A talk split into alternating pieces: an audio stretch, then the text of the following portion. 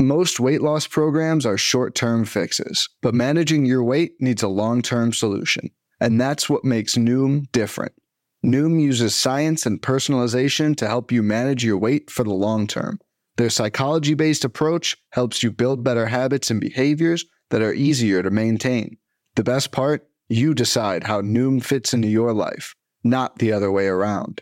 Sign up for your trial today at Noom.com. That's n o o m dot com to sign up for your trial today.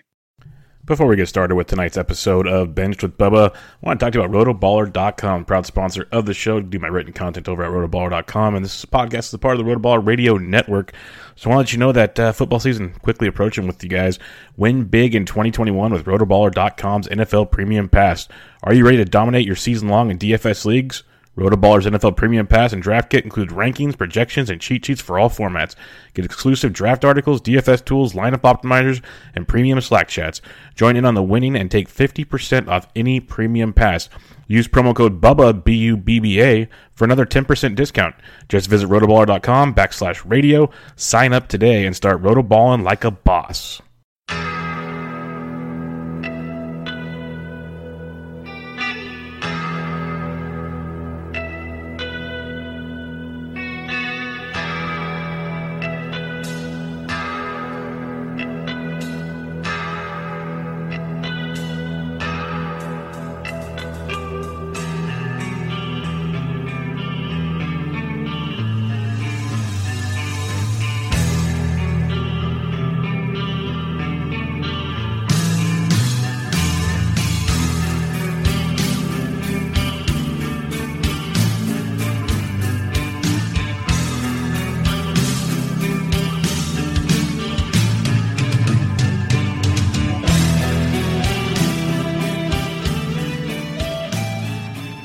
And welcome back, everybody, to another episode of Bench with Bubba, episode 406.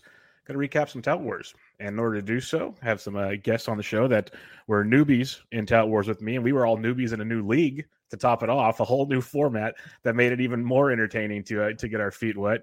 First, you can find me on Twitter at BDentric. And my first guest, all he gets the first call because he won the darn thing. You can find him on Twitter at AlexFast8. Alex, how are we doing, my friend? Oh, great, you losers! I'm sorry, I don't know why I was. Uh, uh, I'm good. Thanks for having me. Man. Thank you, thank you here. for gracing us with yeah. I really didn't know if I was going to we were going to be able to get you locked in between ESPN and everything else. I thought we were like it's going to be tough. You're talking to the other guy who works for CBS, staying up till two or three o'clock uh, in the morning. But like, I'm barely, I barely count. Speaking of that other voice you're hearing, or if you're watching it on YouTube, you can find him on Twitter at C Towers CBS from CBS Sports. Chris Towers, how we doing, man?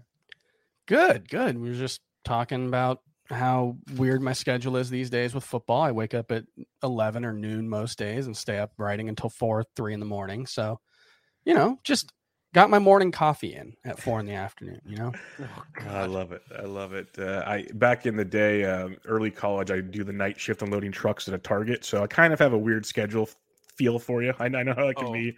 Oh, Wake yeah. up in the afternoon to start your day. it's always a little. Oh yeah, different. I used to work at uh, Crif Dogs, Chris, and you, I don't know if I still have it in Brooklyn, but I used to get off at like four thirty in the morning because we used to close at four a.m. and it sucked.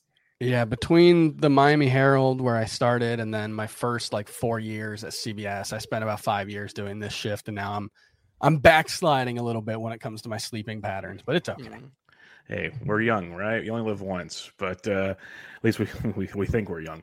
But um, yeah, Tout Wars. First off, the season's over. Congratulations, Alex. You basically, I, I, can't remember too far back, but it feels like you went wire to wire.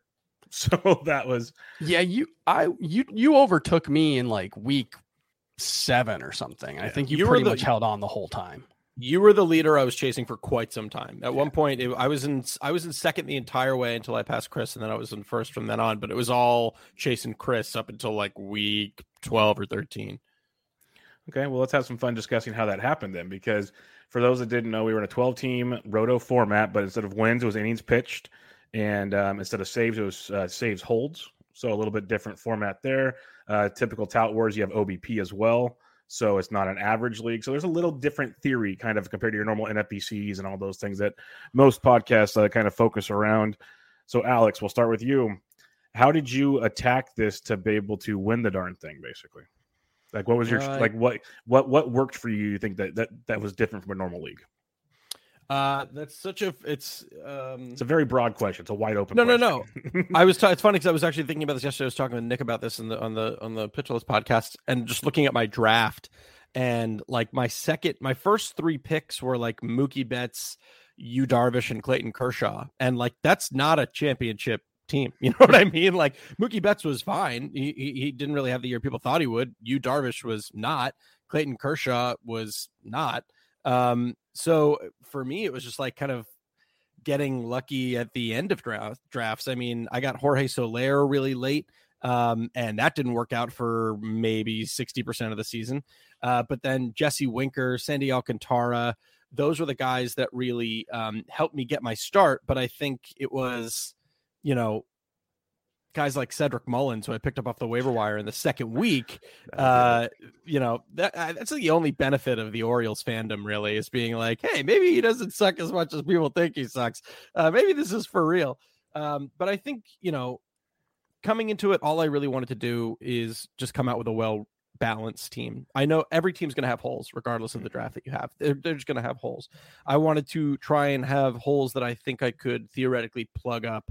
Uh, I didn't want to go too heavy on home runs and be like, well, I'm really going to have to worry about average, or go too heavy on uh, on innings pitched and be like, well, I really need to make sure I have my ratios. I wanted to just have be as even keeled as possible. You know, if I was a uh, six out of twelve after my draft in all of the categories, that's exactly where I wanted to be. Interesting, Chris. You you we ta- you talked about how you were leading early. What was it in your draft that kind of brought you to uh, like what were you focused on on draft day to, to push you ahead that quickly?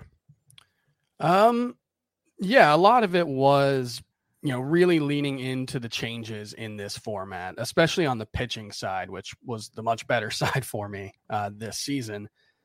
You know, when you introduce innings pitched, obviously wins are a counting stat and they, you know, volume matters there. But when you're just talking about innings pitched, all of a sudden you're looking at, you know, wins and strikeouts being two huge volume stats that you can really rack up. And so my focus there was um, try to get steady inning sources along with, you know, upside plays.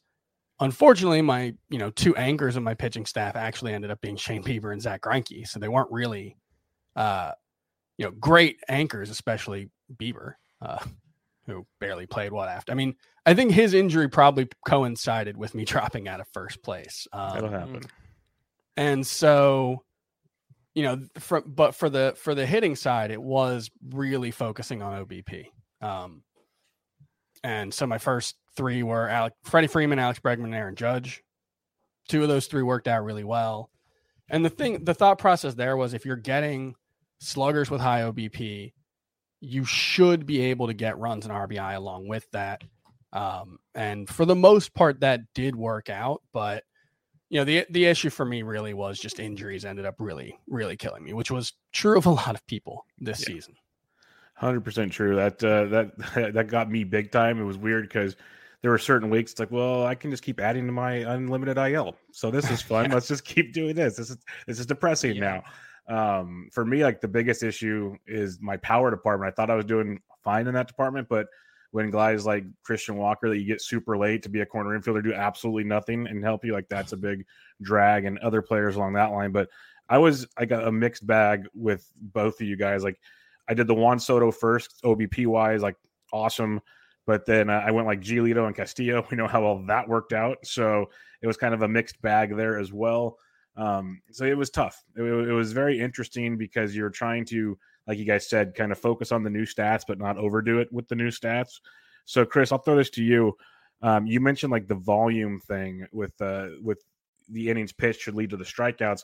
Let's talk saves holds in a minute. Like um, obviously there's so many more guys doing that this year, so you can kind of pick and choose.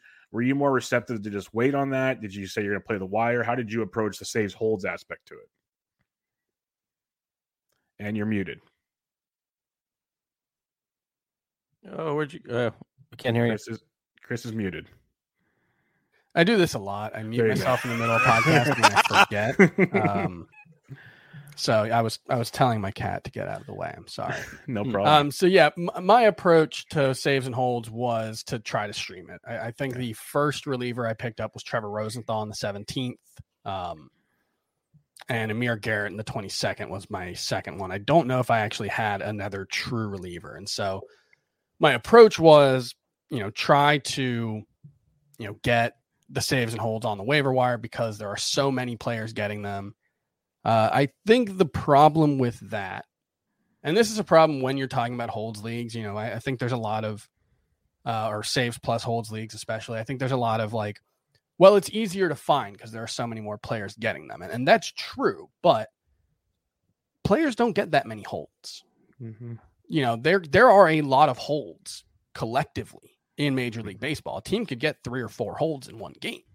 Uh, but the leaders, you I don't know who the leader was this season, at, but the leaders usually are right around 30 to 35, uh, maybe a little lower. And so finding guys who can consistently get that, it, it's a lot harder to just like stick them in your. It's not like you can look at, you know, a, a closer goes down, his backup comes in, and you can say, well, I think he can get two to three saves this week. Holds are really a lot more random. And so that ended up hurting me, I think. And if I was going to do it again, I, I actually do think I might focus more on actual closers moving forward. That's that's a good point because I was just looking at my, the draft results, and I know I grabbed Iglesias in like round eleven, but I kind of waited till the end.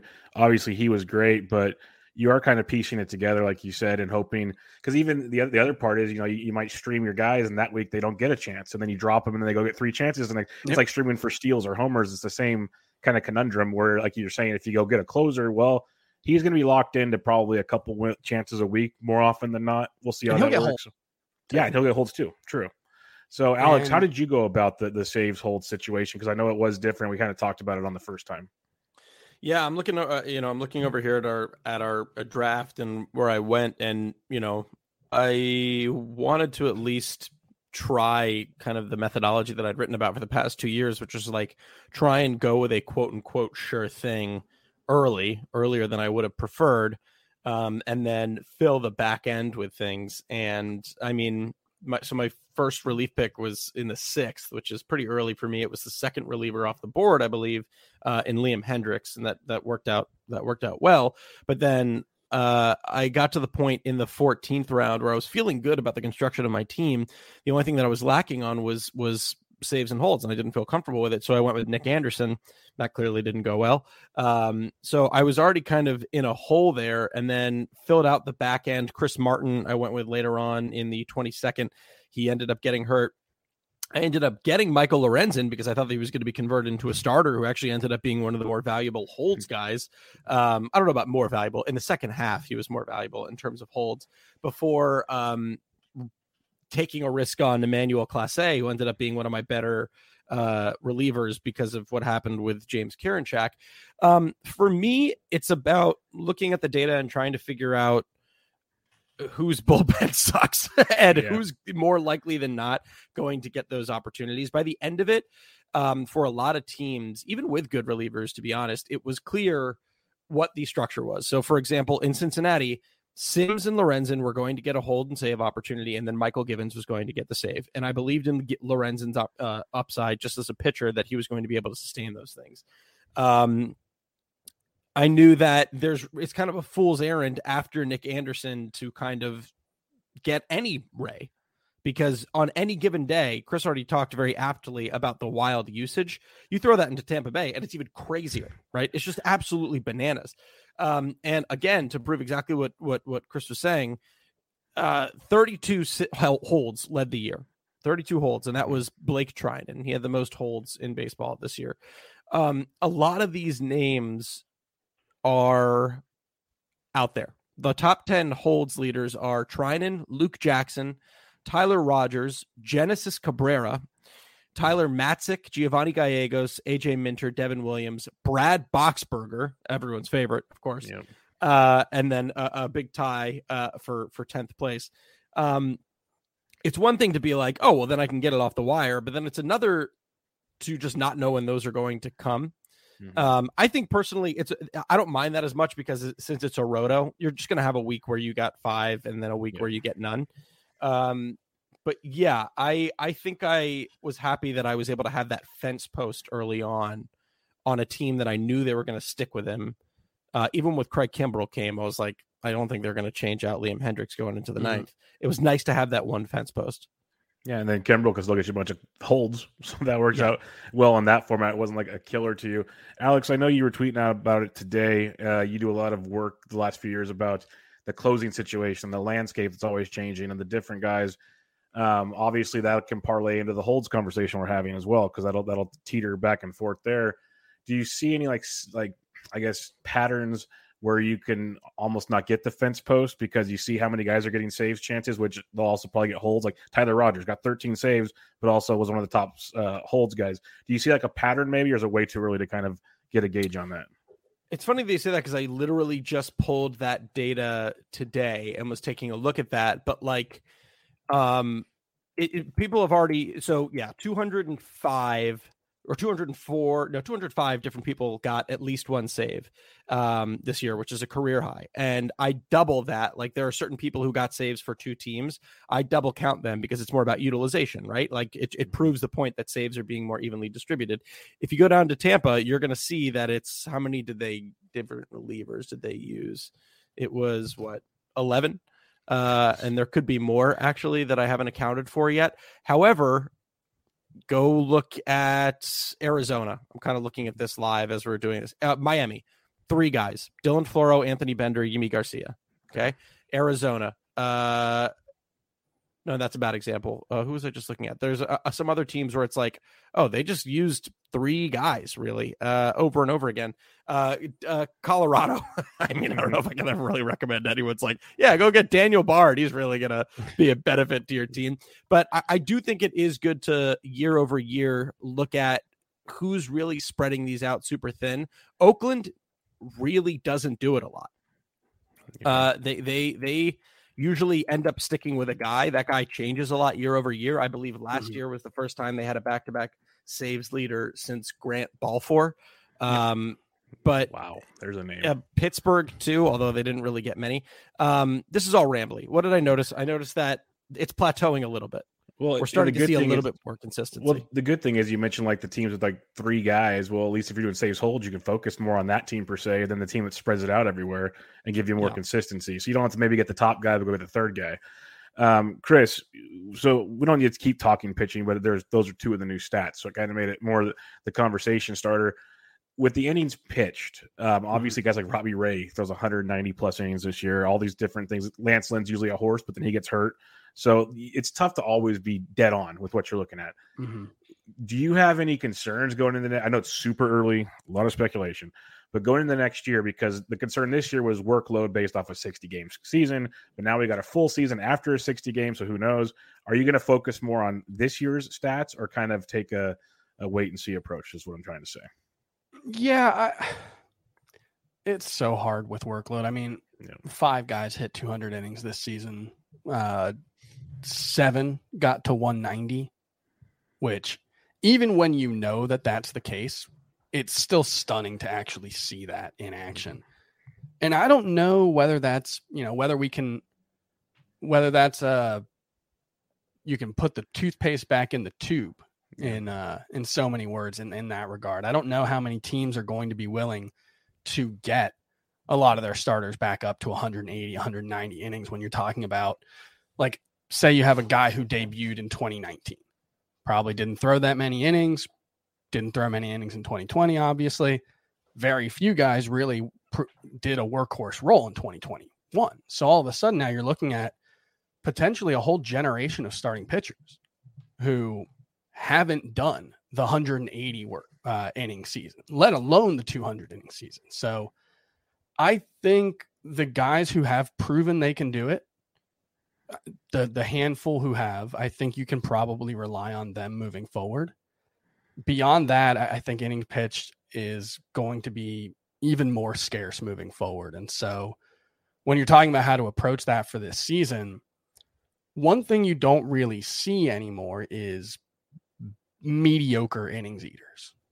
You Mm. know, teams aren't going to let a guy who's not good pitch into the seventh inning regularly. True. I mean, I guess Kyle Hendricks and Aaron Nola would be kind of the the exceptions this season. Both of them got to 180 with an ERA over four or five, but they're also really good. You know, they had bad seasons, but they're good pitchers, and so I the, when you're talking about a, a league with innings pitched as a category, I almost think that's going to end up being if you target innings pitched the same way if you target home runs, you generally get RBI, you know, and, Yeah. and runs. I think it's going to be the case where if you target innings pitched, you're probably going to do pretty well in all in the other starting pitching categories, just because the guys who pitch a lot of innings are going to be the guys who are good. They're there are- You know, there really aren't that many guys who pitch deep. I mean, you look at it and like the top 30 in, in innings pitched this season, you've got like five or six guys who had an ERA over four, maybe seven. It's kind of wild. Um, which to me says we're going to continue to see a Mhm. a gap between the haves and have-nots at starting pitcher in that regard. which will make it much more interesting come draft day because that'll that kind of leads me to my, my potentially last question on starting pitching or pitching in general is with that idea of there's the haves the have nots maybe some guys that have proven they can do it still making it tough to 100% go in on certain guys are you going to be super focused on getting these guys early per se or are you going to let the draft come to you and still keep it balanced and uh, just kind of go for the best options at the time? We'll go with you first chris. Yeah, I I've never really this is a, a big philosophical dis- difference between Scott White and I on the CBS fantasy baseball podcast because he's really heavy on starting pitching and and I generally think unless you can get one or two of like the top tier guys, starting pitching generally tends to be a pretty horrible investment throughout the draft. I mean, if you look historically like outside of the first 3 maybe 4 rounds, the hit rate on starting pitchers in round five, six, seven, and 10 through 13 really isn't all that different. And so I think what you probably want to do, and it's similar to the concept of the RB dead zone in fantasy football, where we push guys at this scarce position up because we think they can get the innings or we think they can make the leap. And, you know, maybe the answer is probably more of that anchor approach. You know, not necessarily like a zero SP approach, but you know, if if we call it RB, you know, hero RB in football, maybe hero SP. You get that one anchor guy, and um, you know, after that, try to kind of fill in the gaps and take what the draft gives you. Um, I'd be surprised if we see too many round one SPs this year, though, or next year. Yeah, it, it will be interesting because I know it's that's one of the, the topics people doing early drafts or early mocks. It's some guys are, but there's a lot more dropping at least to the back end of the round one compared to early on. So it, it is it is different, but it seems like we have this discussion every offseason and then come like March, it's like okay, well we got to start pushing again. And- Alex, I'll, uh, yeah. Oh, I do want to add one other thing with this topic though is that we're we're not that good at projecting workload. Yes. I mean, Yeah. I was I was off Walker Buehler this Yeah. season because I didn't think he was going to have the workload. I thought they were going to treat him with kid gloves. Instead, he led the majors in quality starts, I believe. He went 6 innings in almost every start. He was 207.2, number 2 in the in the majors, but you also had Robbie Ray, Kevin Gausman, Frankie Montas, Julio Urias, uh, Charlie Morton, Nathan Eovaldi, all in the top 12 Yeah. in innings pitched this season. I don't think anybody would have predicted any of those guys No. being among the league leaders. And so that's the hard thing is, you know, who's actually going to be that guy is really tough to predict. Yeah, that's one thing I, I've had that discussion with a lot of people because Phil Dussault has predicted his, his model predicted it Mhm. out pretty well, and I'd love to know how the heck he figured that out because it's Well- it's, amazing. But it obviously if worked. anybody could, it'd be Phil. uh, you know, well, and if anybody else could, you know, they'd Yeah. be they'd be as successful as him. So yeah, no doubt about it. Alex, I'll I'll feed that to you. Are you kind of on the same vein of maybe getting the a, a, a top guy, or are you going heavy pitching? Are you going to wait? How do, how do you think you'll look at it because of that innings pitched idea? Yeah, I, I think you know I was talking about this uh, a little bit earlier with someone else today about like um, I think one of the things that makes projecting innings so difficult is the different approaches that organizations are going to take with their starting pitchers and their workload, right? Um, and the the Dodgers are a perfect example. Um, like you said, incredibly shocking that Walker Buehler was second in innings pitched this year. Very shocking that Julio Urias was, I think, through 180. I was um, by him the most. He really shocked me.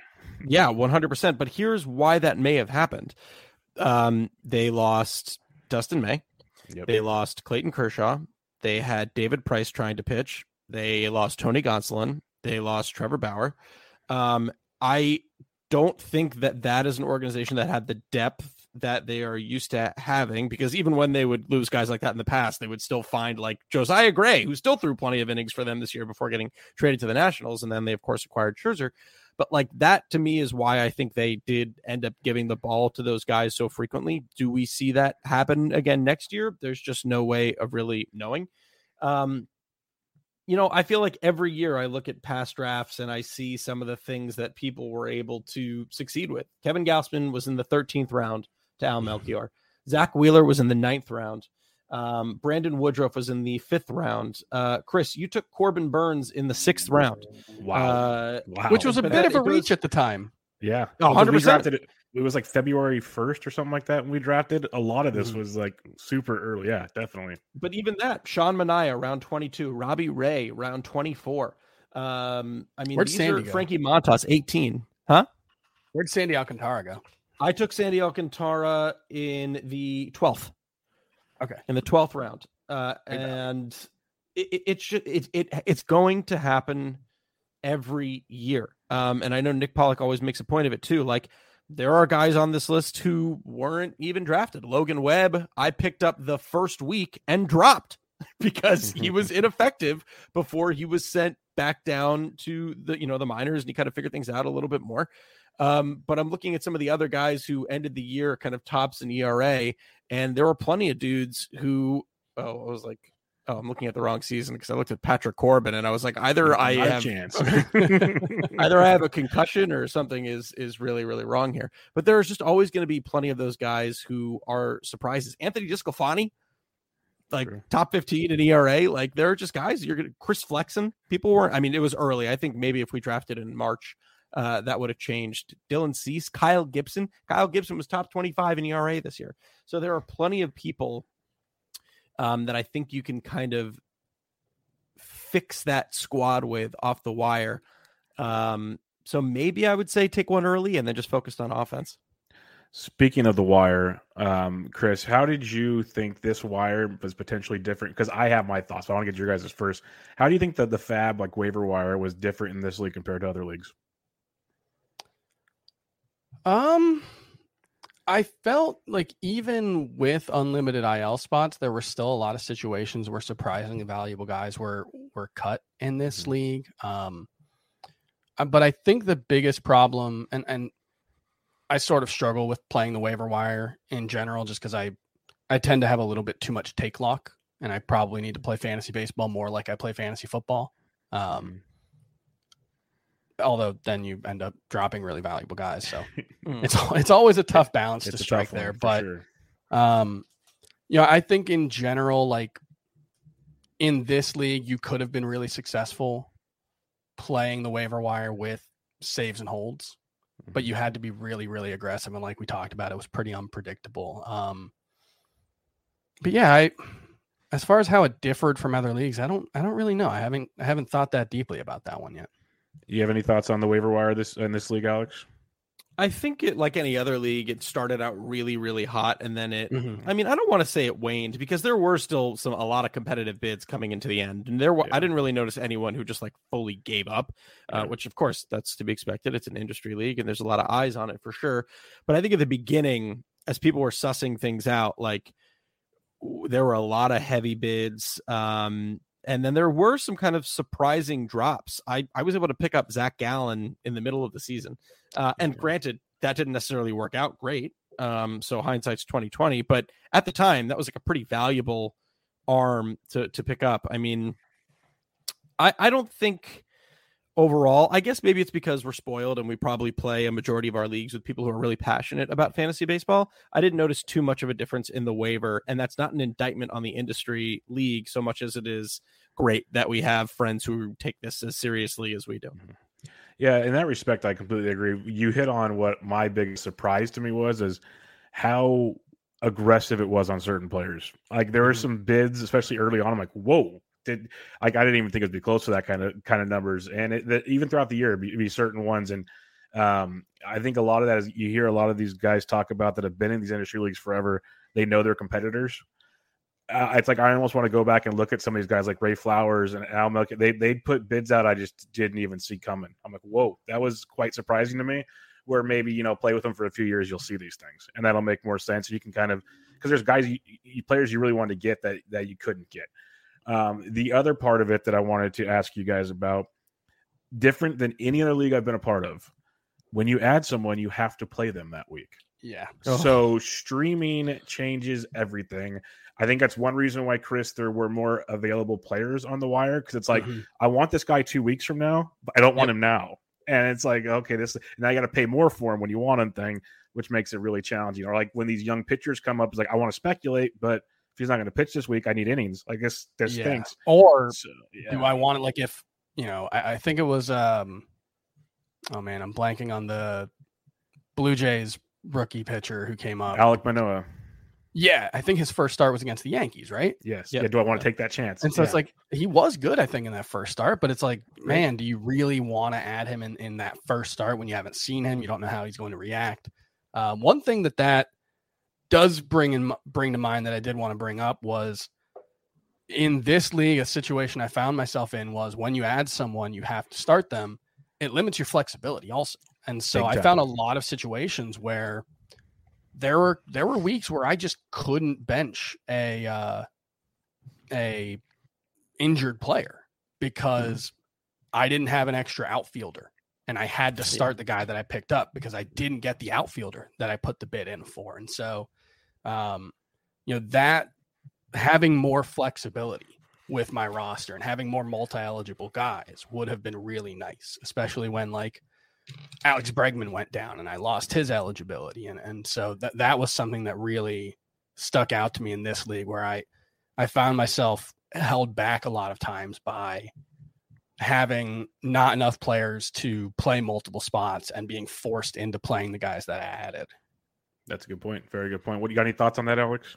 Yeah, I agree. I mean, I think Dalton Varsho like saved my season a bunch. you know what I mean? Like being able to have Dalton Varsho and be like, okay, you're a catcher this week, all right. Or even even I like Pavin Smith. Like at one point, he mm-hmm. played like every position in baseball, and it was like he was serviceable enough and high up in the order enough that I was able to just kind of like plug him in. But it was it was a challenge. It definitely had me had me, you know, I had to think like, yeah, this guy is good, but like, do I want this in for a week? Do I want mm-hmm. a week of this production?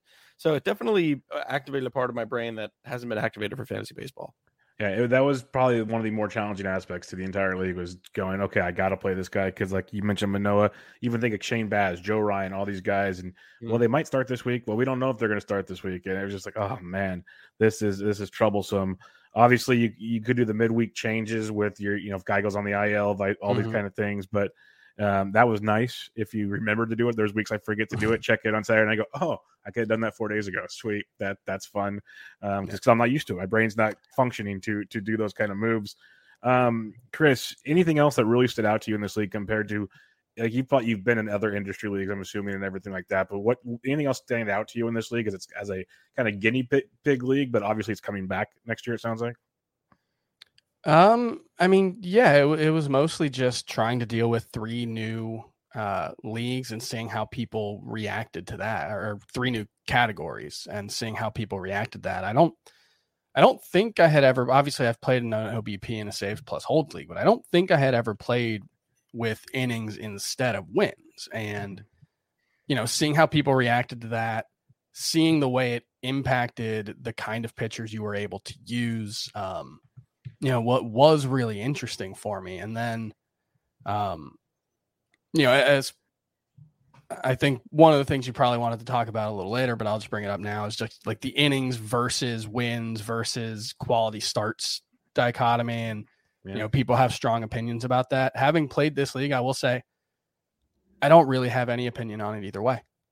um, I think innings are the least random Mhm. of those three options, but they're also, you know, not indicative of quality. Although, like I said, they're the correlation is becoming much stronger, and so maybe that is an argument in favor of innings pitched moving forward as a category. But you know, the wins versus quality starts thing, like people get really heated about it and Yeah. ban the win and use quality, and it's like ultimately it just comes down to what's more fun. Like I had fun mm-hmm. playing with innings pitched. I wouldn't mind using that moving forward, but I also don't hate wins because it, it's I'm not trying to perfectly replicate wins above replacement when I'm playing fantasy. You know, I, it Mhm. doesn't necessarily have to be the single most valuable player has to be the single most valuable player in fantasy. The randomness is what it is, but there's a lot of randomness in quality starts too. Definitely. You know, if you go five and two thirds of shutout innings, you don't get uh, a quality start. So it's it's all ultimately arbitrary. I I actually might I might prefer innings pitch though. Having What are your what, what are your thoughts on that, Alex?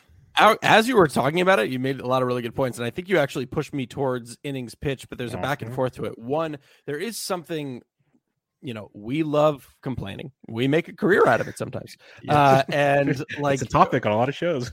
exactly like it, it it it can be fun and it is a conversation starter when um a, a terrible bullpen you know blows a win for a guy Oh yeah. and there It is sucks. no bigger it sucks but there's there's no bigger conversation starter at least in my mind in this category than how dare the manager pull him with five and two thirds and Yep. 92 pitches you know what i mean Yep. the quality start leagues that that it's always that final out that Especially when like he still gets the worst. win later on. Oh yeah. No, it's brutal. It's like it's just brutal. So while I do respect the fact that there are certain foundations of the industry built upon those conversations, it's really nice to know that more often than not, innings is going to reflect that more accurately. If a Mhm. guy is going seven, he's not ineffective, and I don't need to worry about a reliever messing up his win. Yeah. I don't need to worry about a manager pulling him at five and two thirds and totally derailing the quality start. Yeah, it stinks to pull him at five and two thirds, but I still get those innings. There's nothing else that can be taken away. You get the me full value. It's not Yes. a binary. one hundred exactly. Well You put. get you yeah, get you and- get you get his his performance. You don't have to worry about anything else. Like you get Yeah, and, and so you know, for me, like ultimately, whatever you want to do with your league, just choose whatever's most fun to you and whatever you think will totally. create the most challenge for your team. Like if it's wins, if you guys like wins, do that. I don't I don't care. Like it, it I, there there's the crusade against it, and I get it. They're stupid, but it's a game, you know, and so it's Yeah. all about finding the way to win the game within the parameters that you've set up. And so there's a there's a skill to having batting average instead of on base percentage, even Yeah. if on base percentage is more valuable in real life and tells you more about a player's value. So, Yeah. you know, I, I think it's worth remembering that this is ultimately a game that we're playing. Yes, it's supposed to be fun. That's one thing Yeah. I always try to reiterate. Fantasy baseball is supposed to be fun. If it's not Yeah. fun, do something different. I don't of care it. if it's free money, whatever. It's supposed to be fun. so It cracks me. I always think about the people who play. Like I found out that people who play Fortnite nowadays get mad at people who don't have like expensive skins. Um and like there's a name for them like the people who play with just the base level stuff. And like that to me just it's the same thing. It's like it's a game. I don't care what i look like. Like Yeah. I, I don't Yeah, I'm, I- I'm still gonna shoot you with a fake gun in this game. It doesn't matter if i'm not dressed like lebron james doing it. Like it doesn't matter. It cracks me up. Yeah, that's th- th- I think those people are probably. I think that's like a psyop, and they actually work for for Valve or whichever company. maybe runs, i think uh, i think you're giving Fortnite and eight year olds too much credit there though I they think. are. Uh, some of those eight year olds are making more money than us guys. So Yeah, that's- that's true. yeah that's true But I, I'm glad we kind of. It seems like we came to a similar conclusion. The more I played in this league, and then you watch, like I, I said, I have Julio. I had Julio in a lot of leagues, and he had a ton of blown wins, a ton of them. And going, I don't have to worry about this. Like he Yeah. gave me six, seven solid innings, got me five, six, seven strikeouts. Ratios are okay. Let's go. It Yeah. made me appreciate the pitcher's value even more, like you guys were saying, than just a, s- a s- arbitrary stat that sometimes, like Julio Urias had 20 wins, 20. Like that is insanity. Was it what uh, was it? Brent Suter, Suter like had a ton of wins for Milwaukee. Oh, Um, yeah. it's just a wild thing like that. So I'm leaning towards. I'm good with the, uh, all of them. Like I agree, whatever you prefer. But I think innings pitch is a, a potential interesting tweak as things continue to go that kind of rewards the better pitchers. As Chris said earlier, after like your top one or two pitchers in almost every rotation, most of these guys aren't going deep anyways because they're not that good to begin with. So it rewards the talented arms much, much more, which is very, very intriguing to me. And it's not double counting, which to at least a certain True. extent wins and quality starts are. You're already being uh, you've already got earned runs or ERA as a as a category. So having quality start, which is, you know, essentially the same stat with Yeah. a different denominator. You know, it's it's um you know, I, I I like that as well because it is rewarding a different skill set than just run prevention or getting strikeouts or you know. I like that quite a bit. Um, Alex, would you prefer to play in an OBP or an average league? OBP without a doubt. Yeah. Yeah, I, it's funny because the PitcherList one, Nick tries to keep it as like as baseline as possible, so it can theoretically relate to as many newcomers and as many people as possible. And there is something so incredible. Like I had Jean Segura in that league this year, and considering the amount of walks that he took, like there's just something so maddening about like, well, then that doesn't mean anything.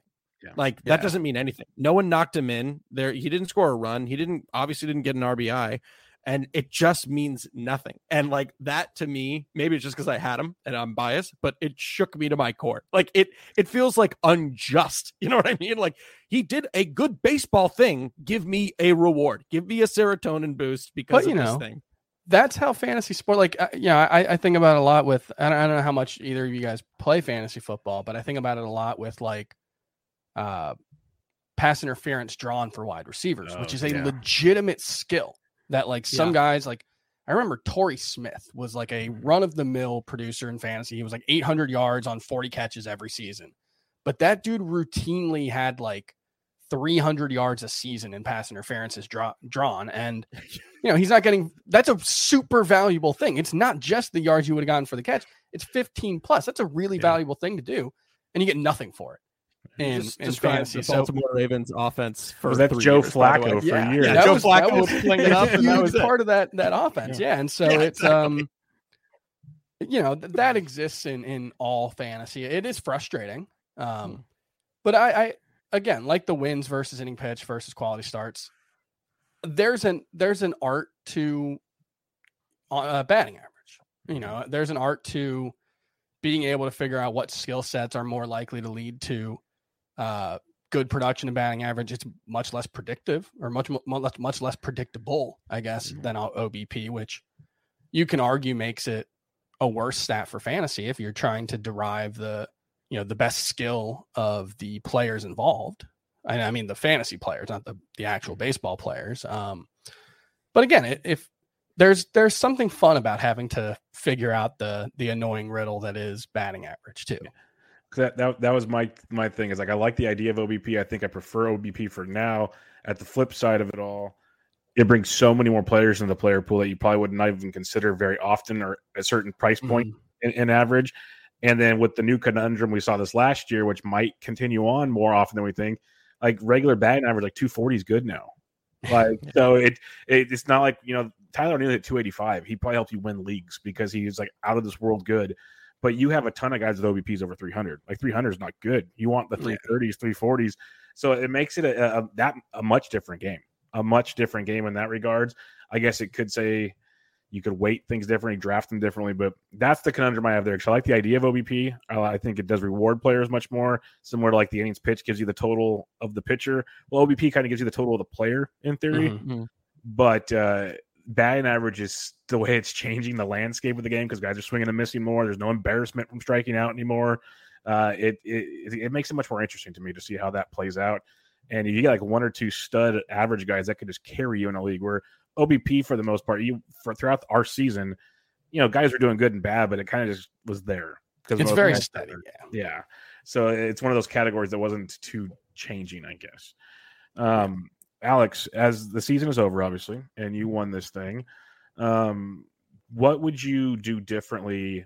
That it's it's hard to say you won. So what? Why would you do anything differently? But what would you do differently uh, if looking back on this past season? Um, maybe have more of a strategy about. I think I was a little bit too back and forth about am I going for saves holds or am I going for like whip and ERA? Like I didn't really have an offensive strategy that was really coherent. I lucked into a lot of the leads that I got. And then I cut bait too soon on a lot of guys. I mean, Logan Webb, I got rid of too soon. I had Jonathan India for the first like month and a half, and then he really struggled for a while. Mm-hmm. And I was like, ah, he's a rookie. They figured him out. They finally did it. And like, this is an unlimited IL spot league, you idiot. Like, you could have just held on to him for another couple weeks and been totally fine. Um, so I think those are probably my my two biggest. And then also, we didn't talk about this.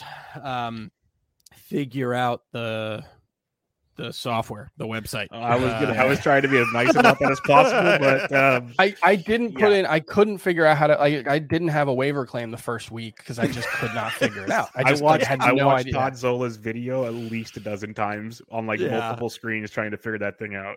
Jeff Dude. Zimmerman saw me tweet about it and called me He and walked me through it. Yeah. Oh, that's amazing. Yeah, Yeah. like j- Uh, it's and uh, but I also kind of appreciated it at by the end as, as frustrating as it was because it was like if you want to know who's done well the past 14 days, you go figure it out. like go, go to baseball reference, go to Fangraphs and figure yeah, it out. trying to see recent stats was a, a, a nightmare. Trying to add Oh. drop like just because you had to go look Having at one to rem- page. Yeah, having to remember who you wanted to add when you go to the ad page. Yeah, it's That's a new one. it was That's a new one. It was was frustrating. I liked So once you put a that- bid in, you could add contingency bids pretty easily. That was Yeah, nice. That was good. That, Yeah, I that mean, was look, better it- than other fo- softwares. But yeah, it's getting to ultimately like- from that. it's it's an under discussed thing. Uh, but when people are like, "Hey, what are your what are some tips for playing fantasy sports?" and like, figure out the system you're on, figure out your league settings, read the rules. Yeah. Like it's basic, but that actually does give you an edge. If oh, you yeah. if you understand your format and your your settings and the place you're playing, that can give you a legitimate edge on your competition. big time big time yeah no i i actually saw someone tweet the other day that said i didn't realize the nfbc 50s i signed up were uh, draft and holds they thought they were best balls and never changed their lineup the entire season Oh my i was like yeah you got to check those things out. But uh, yeah, the software the software we used and trust me and you guys obviously know this we aren't the only ones that think this. Mhm. so it's uh, it was it was very very frustrating but again it, you kind of by the end of it when you knew it Yeah. it was okay.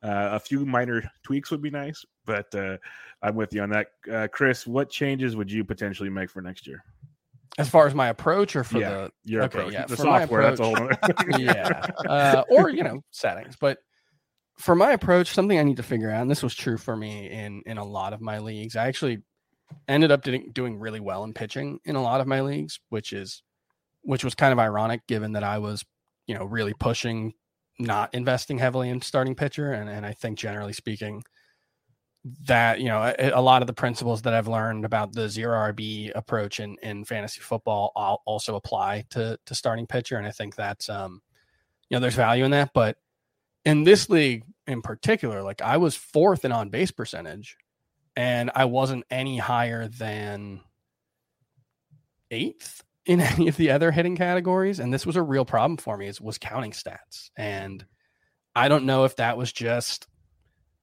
a little bit of bad luck because i had a lot of injuries.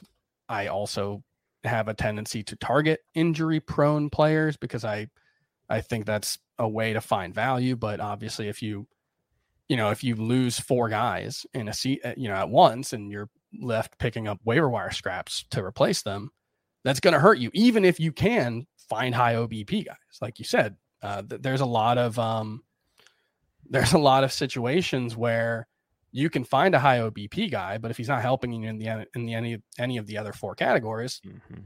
it doesn't really have that much value. So it's um figuring out how to to fix that issue for my teams is going to be a big thing moving forward. Um and then just like I said earlier, playing the waiver wire better, being more aggressive, being you know, Alex, you said uh you got rid of some guys too soon. That's always a concern, but I definitely have a tendency to not guys soon enough. And um you know, it's it's always so tough because if you think a guy's going to turn it around and he just sucks for two months and then turns it around, it's like, Yeah. you were right, Yeah. but you might have eaten six weeks of terrible stats and put Yeah. yourself in a hole. That's always re- a really tough thing about fantasy, and I I tend to fall on the wrong side of that when I'm playing. Uh, that's a tricky one. Like, and I feel I echo your sentiments on the, the category counting categories because I was 11th in OBP, so like I could have sacrificed OBP. Yeah, as having Juan Soto can do that for you, I guess. But um, I guess I focused so much on that. Home runs, I was dead last, and RBIs, I was second to last. And so I could have literally just said screw it on like a, a, couple guys with just bad OBPs and just tried to get all the power in the world. Little philosophies like that I got to look at differently. Also, looking back on my draft, so many guys I thought would hit 15 to 20 homers, don't even know if they got to 10. So that that just adds up in a hurry.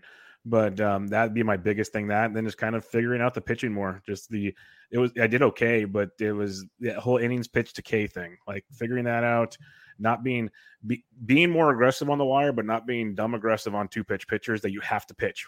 That's the fun one because yeah. like I like to speculate on my two pitch pitchers, get them cheap beforehand. And that backfired in a big way a couple times in this league. So um, just again, it's the format's different. The format's fine in that regard. It's just you got to play the play with your, your hand you're dealt. But uh, that'll be fun to see how that plays out uh, going forward. Um, I think we'll wrap it up there. We'll call it a day on that one. Uh, before we head out of here, any final thoughts on the season, on anything else? Chris, I'll give you the floor first. Yeah, I mean, it, it's uh, one thing that was really tough about this season was the, and this has been true for really three or four seasons now, is just trying to figure out what is the environment that we're playing in. Because if you remember back in April, this looked like a historic uh, strikeout environment. It looked like we were going to be seeing league wide rates above 25%.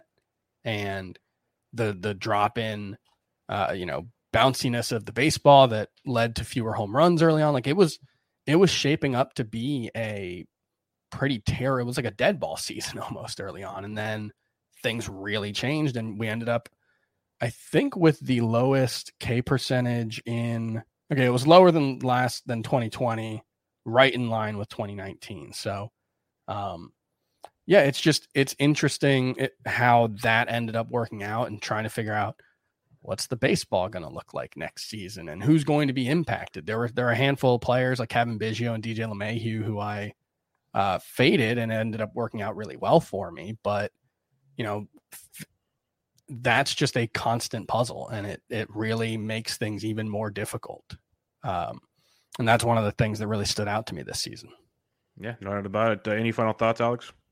Let's hope our March is filled with drafts and yes. not arguments about the CBA. Hundred percent. Um, let's. I don't even want to think about that. Yeah. I can't. I just can't. It really. It's very frustrating for. I try every show not to mention it, and I slip up at least once with Toby, and Toby gives me a look every time. So I'm like, I try not to. I'm just like, yeah, it's yeah.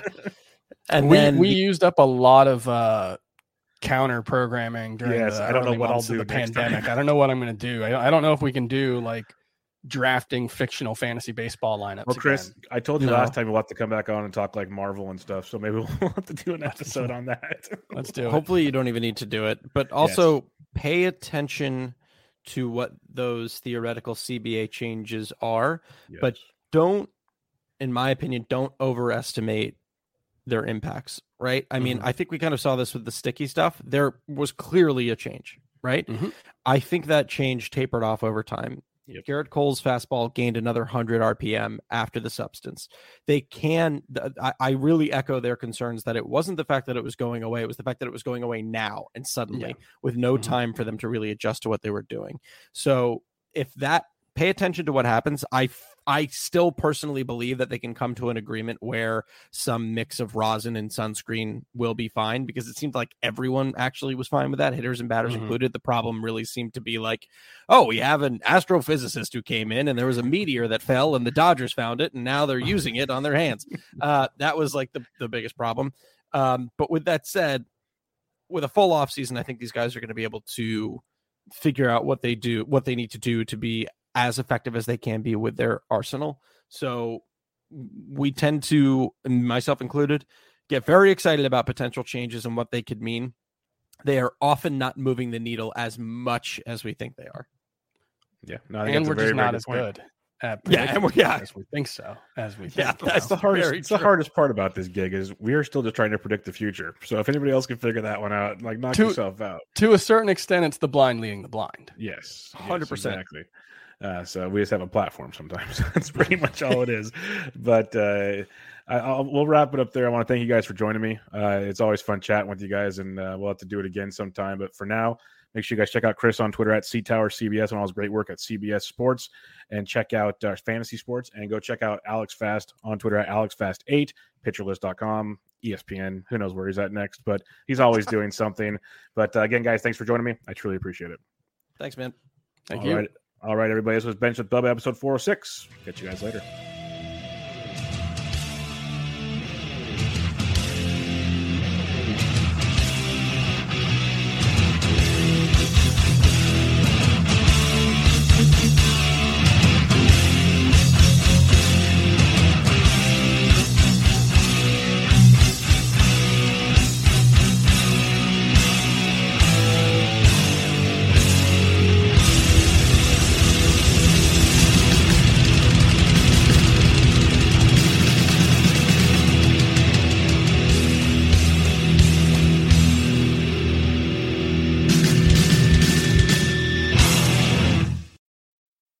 Life's better with a home policy from American Family Insurance because you'll feel protected no matter how the wind blows. All so you can keep enjoying the home of your dreams. And our expert agents can help you save up to 23% when you bundle home with auto. Insure carefully, dream fearlessly. American Family Insurance. Get a quote? Find an agent at amfam.com. Products not available in every state. Visit amfam.com to learn how discounts may apply to you. American Family Mutual Insurance Company SI and its operating company 6000 American Parkway, Madison, Wisconsin.